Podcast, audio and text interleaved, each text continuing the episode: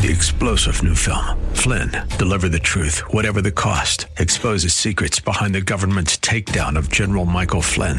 Flynn knew what the intel world had been up to. He ordered the first audit of the use of contractors. This set off alarm bells. He told the truth. He was the most dangerous person for Donald Trump to hire. They had to get rid of Flynn. Flynn, deliver the truth, whatever the cost. Available now. Watch it today. Go to salemnow.com. Salemnow.com. The following program is sponsored by Disciples Pathway Ministries. Welcome to Disciples Pathway Ministries, a mobile ministry with Minister Robbie E. Lilly. Disciples Pathway Ministry is a mobile ministry advancing the kingdom of God so that no one is left behind when Jesus Christ, our King of Kings, returns for his great church. Good afternoon, good afternoon, good afternoon. This is Minister Dion in place and instead for my mother this day. And I just want to wish you all a beautiful, wonderful, joyous Sunday. Uh, there was some things that was brought back to my spirit this week that I want to share with you all. And I want to look at a couple statements that we've often heard. First statement is keep God first. Keeping God first, there's there's nothing wrong with that. There's a place uh, that we have to in in life. There's a place that we have to prioritize Him and it would be best that he is first place. Even in the word, we're called to honor him with the first of all our increase and the, the first fruits of our harvest. There's another statement that's made. What would Jesus do? This question is often asked when making final decisions or if you had a fork in the road or again, maybe when you've tried everything else and nothing has seemed to work, you would turn to God in prayer and he'll be your last resort. Again, there's nothing wrong with this because we are called to, you know, have the mind of Christ and asking what would Jesus do. But how about this, family? What about the middle? What does it look like to place God in the center of everything? Let us pray. Father God, as we come into your word, as we come into your presence this day, let our eyes be open, let our ears be open, let our hearts be receptive as what the Spirit and your spirit is given unto, unto us this day, O Father God. May your wisdom, knowledge, and understanding overtake us, O Father God, that we may grow and begin to look more and more like yourself as you revealed yourself unto us. Father God, we love you and we thank you for the life that you've given us this day. In Jesus' name we pray. Amen and amen. So, this question what about the middle and what does God look like in the center of our life? This this question was first given to me back when I was in college, and I'll give you some of my college experience here briefly. Uh, I went to school here locally at Houston Baptist University. I graduated with a bachelor's of science degree in kinesiology.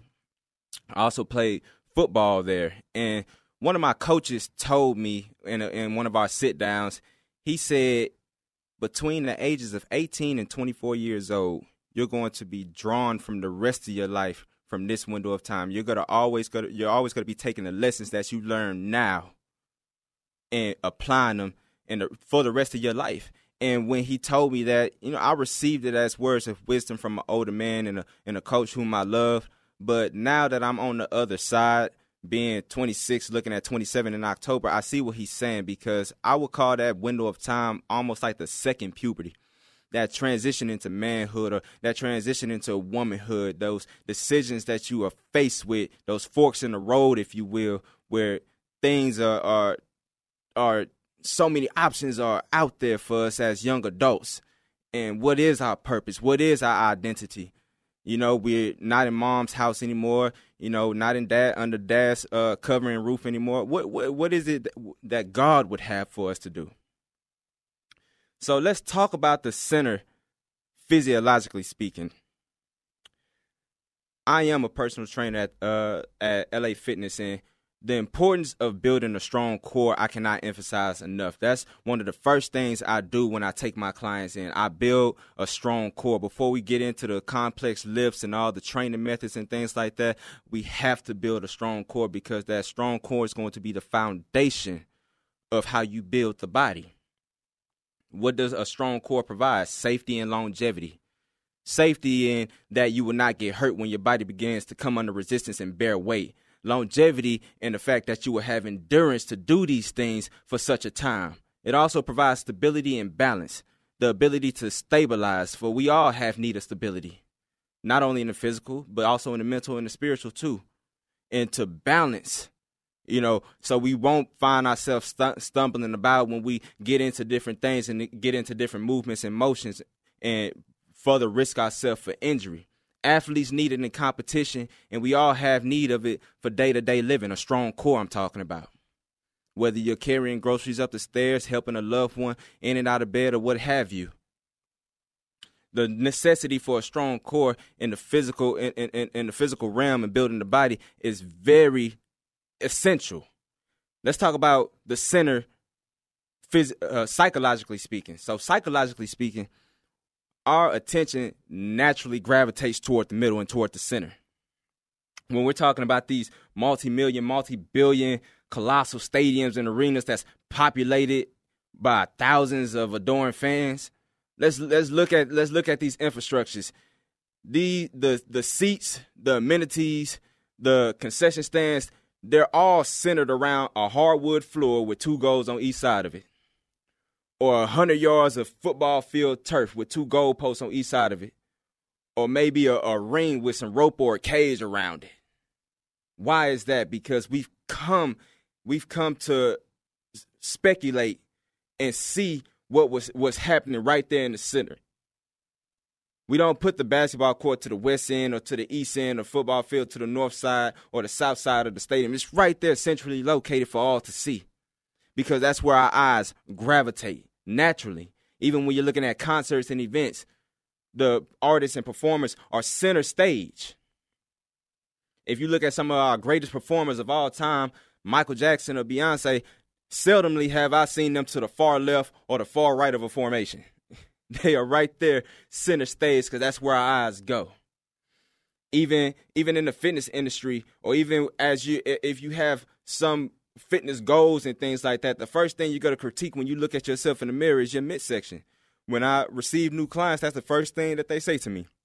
Well, you know, I, I, I gotta, you know, my arms are okay, my legs are fine, but I, I gotta do something with this midsection here. Like, you know, something has to happen here because that's where our eyes automatically go when we see ourselves even in even in marketing and advertising, what's con, what's considered the most attractive is the six pack or tone belly. That's what most uh, entities advertise toward and try to sell people on. But let's delve a little bit deeper in here and let's talk about the spiritual center. Write this: God has created this desire in us, a need for the center, uh, attention to the center, because it is His desire for us. He desires that He becomes be the middle and the core of our existence and that we come into his midst and dwell there in him. John 15, verses 1 through 8. I am the true vine, and my Father is the vine dresser. Every branch in me that does not bear fruit, he takes away. And every branch that bears fruit, he prunes, that it may bear more fruit. You are already clean because of the word I have spoken to you. Abide in me, and I in you. As the branch cannot bear fruit of itself unless it abides in the vine, neither can you unless you abide in me. I am the vine, you are the branches. He who abides in me and I in him bears much fruit, for without me you can do nothing. If anyone does not abide in me, he is cast out as a branch and is withered, and they gather them and throw them into the fire, and they are burned. If you abide in me, and my word abides in you, you will ask what you desire, and it shall be done for you. By this my Father is glorified, that you bear much fruit, so you will be my disciples. So we see here this beautiful illustration of a tree, of a fruitful native green tree. We see now that this tree of life that was spoken unto us in Genesis, we join together with Christ, form this tree of life. And where did God position this tree of life? Back in Eden right in the midst. synonymous word with midst is center, core, or nucleus. Right there in the center. Its purpose is in its name. It's the source of all life, the tree of life. For all life that was surrounding it was sourced, was a resource of the life that came from the source of life, the tree of life. Let's stay in the garden for a little bit. When God formed man, God breathed into his navel, nasal cavity, and man became a living being. To everything else that had life, God spoke, but unto man, he breathed into his nasal cavity. So, family, I want you to do this with me right quick. Let's experience God. Everybody take a deep breath. Again, draw in as much wind as possible and take a deep breath and release it. So there's two points I want you to get out of what we just did. And I want you to write this first one. As you took in air, your midsection expanded. There's a big muscle in there called the diaphragm, and it expanded the midsection. And at the peak of your wind intake, you were at your most full. So, family, even by design, we are designed to be filled with God. We are designed, he, he, he designed us to fill us with himself. The ancient practice, the ancient, the ancient Asian practice, yoga, has swept across America, and many have adopted the practice because it's foundation on breathing and being able to inhale and exhale with efficiency. I'm about to get in some of you guys' stuff, even to the smokers out there. You do this for whatever reason anxiety, worry, worry trouble, doubt, easing of nerves because of the substance. It's not just the substance that you take in, but it's actually the breathing in, the inhaling, and the exhaling. The only difference is is that it's just the substance, whatever herb or whatever is in what you're smoking. The substance is not Christ. For we already talked about that in the earlier message. For uh, faith is the substance of things hoped for, and, every, and the evidence of things unseen. The Hebrew word substance there means the existing foundation or the assurance that the thing underneath you is real. And I would encourage you that that substance that you're looking for ought to be in Him, to inhale Him and exhale Him. But that's a whole nother thing. Point two when you sigh, and at the, sign, at the sighing sound of your release, the name of God was uttered. What's his name? Yahweh, Jehovah. When Abraham came into covenant with God, God changed his name and called him Abrah, Abraham.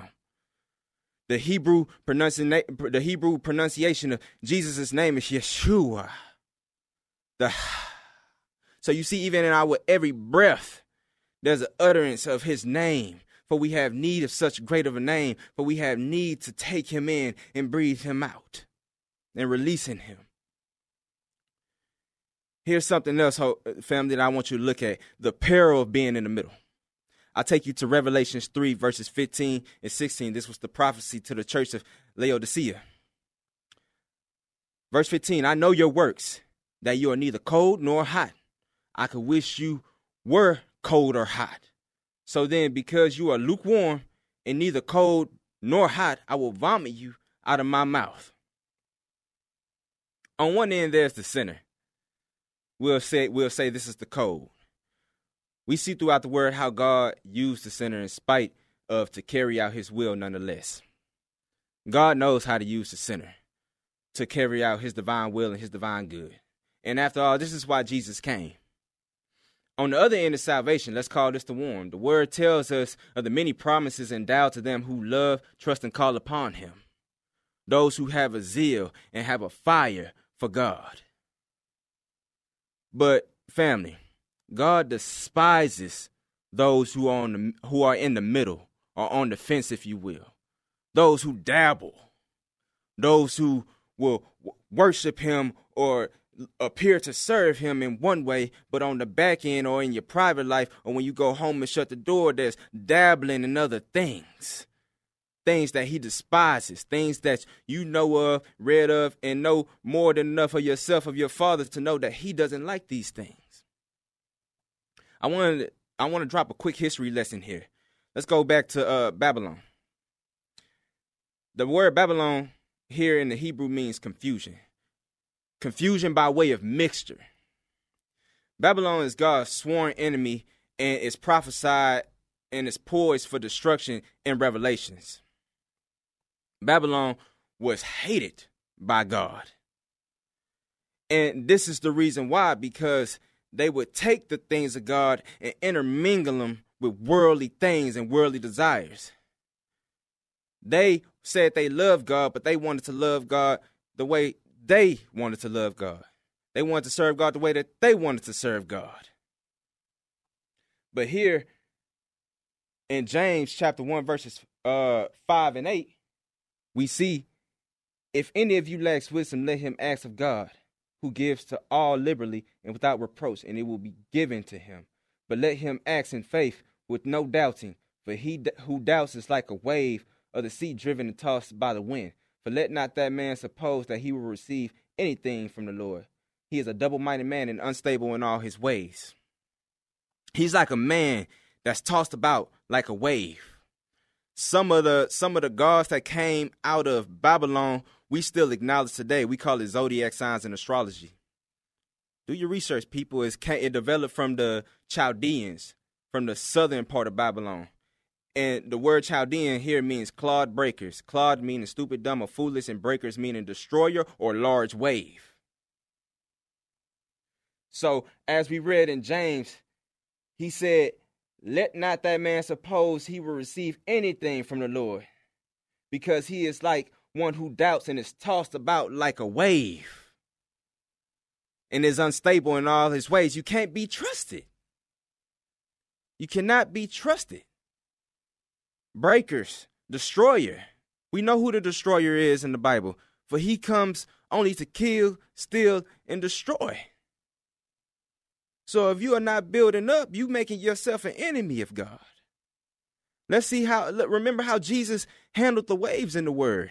You remember when they were on the boat going to the other side and Jesus was asleep at the bottom and the disciples came in and said, "Jesus, are, are, do you not care that we're about to die out here?" And Jesus having to awake from his sleep and his irritation because he's do, he's about to do the thing that they could have done and said, "Peace be still." And they looked in utter uh, shock, saying, "Who is this man that even the wind and the waves obey him?" Or how about how about when Peter got out the boat and said, "Jesus, is that you? Bid me to come." And he began to walk on the waves, but Jesus was standing on the waves. And when he began to sink, nevertheless, Jesus came and reached and grabbed him and pulled him back up to stand back on top of the waves. So being in the middle family gets you caught up in the crossfire. So let's get let's get to the conclusion, if you will. I'm gonna read you. I'm gonna read you a couple scriptures here, family. Revelations 22, 13. I am the Alpha and Omega, the first and the last, the beginning and the end. Revelations 1 8. I am the Alpha and Omega, says the Lord. Who is, who was, and he, who is to come, the Almighty. Revelations 21, 6 and 7. Then he said to me, It is done. I am the Alpha and the Omega, the beginning and the end. I will give to the one who thirsts from the spring of water of life without cost. Revelations 1 17 and 18. When I saw him, I fell at his feet like a dead man, and he placed his right hand on me, saying, Do not be afraid. I am the first and the last and the living one. Isaiah 44 6. Thus says the Lord, the King of Israel and his Redeemer, the Lord of hosts. I am the first and I am the last. Isaiah 48 12, listen to me, Jacob. Even Israel, whom I, I called, I am he, I am the first and also the last. So God already establishes himself as the first and the last, but it's up to us, family, to keep him in the center and in the middle of our, uh, of our affairs and to come into the center and come into the middle of him. He is the tree of life, the life rep- representing the beginning of new things. He has taken the keys of death from Hades, death resembling the end of things. He has the dominion and authority over both the beginning and the end. He says over in Isaiah 46:10 that I know the end from the beginning. And family, don't you know that he is the God of all comfort? That word all comfort there is paraclete, meaning where we get our words uh, paramedic and paralegal, one who comes forth and intercede. That's what the word comfort means. It's two words the one who come comes forth, comfort.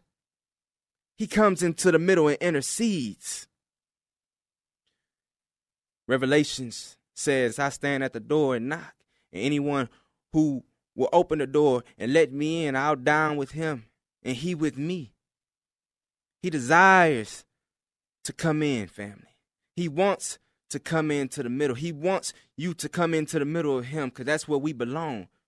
That's where we were formed at the beginning of time when He hung the tree of life in the midst of the garden to dwell there in the center, in the fullness of His joy, peace. I don't know if you all heard this analogy, but I'll give it to you here. On a tombstone, there's the birth date and then there's the death day.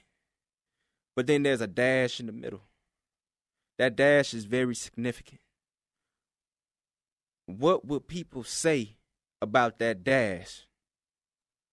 What will God have to say when you when you sit and when you stand in front of him in judgment? What will he say about that dash, that middle part? Cause that's what matters. That's the process. That's the part where we receive the most or lose the most. I give you something else to consider, family. Even as we look at history ourselves, time counted down to Jesus. That's why we call it BC, before Christ. And after the cross, time counted up from Jesus. AD is Latin. We say after death, but it's Latin for Anno Domini, which means the year of our Lord. And it is 2020 to the African, 2020 in Asia, 2020 in the Middle East, 2020 in America, 2020 in South America.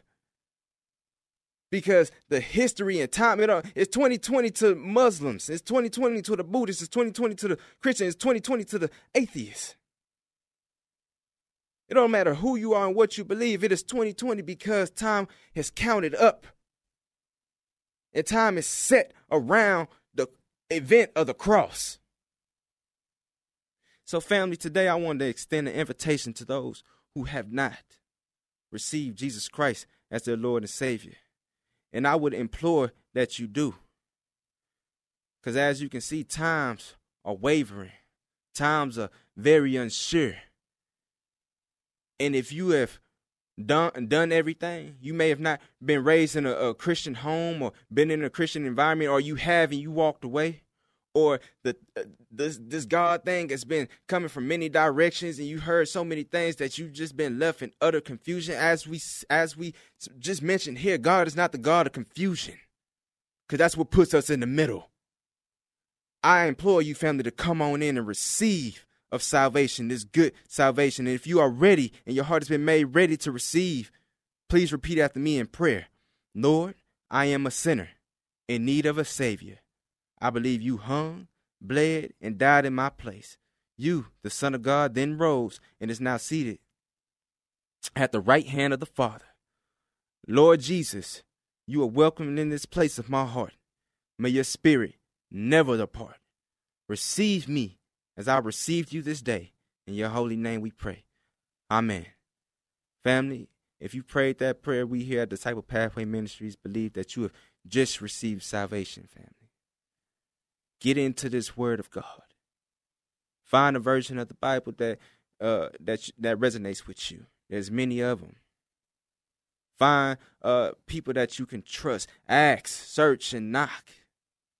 Seek His face, family, and He will reveal His face unto you. Continue to tune in and listen. Connect to connect with us here at Disciple Pathway Ministries. We love you and would love to hear from you and to come alongside you. For that's why God has given my mother and I and the family this purpose and this ministry. Family, we love you. You can reach out to us uh, via email at robbie.lily at 63 at gmail.com. Follow us on Facebook and Instagram. For we, again, would love to hear from you. And if there's any prayer requests, if there's anything that you would want us to rejoice over, we are here for you, family. We love you. We thank you for tuning in, and we'll speak with you soon. And may God bless you and fill you this week. And I hope this word has been a blessing unto you. Please download the podcast, subscribe, share, and get this word out. Family, we love you and we thank you. One voice, I speak life.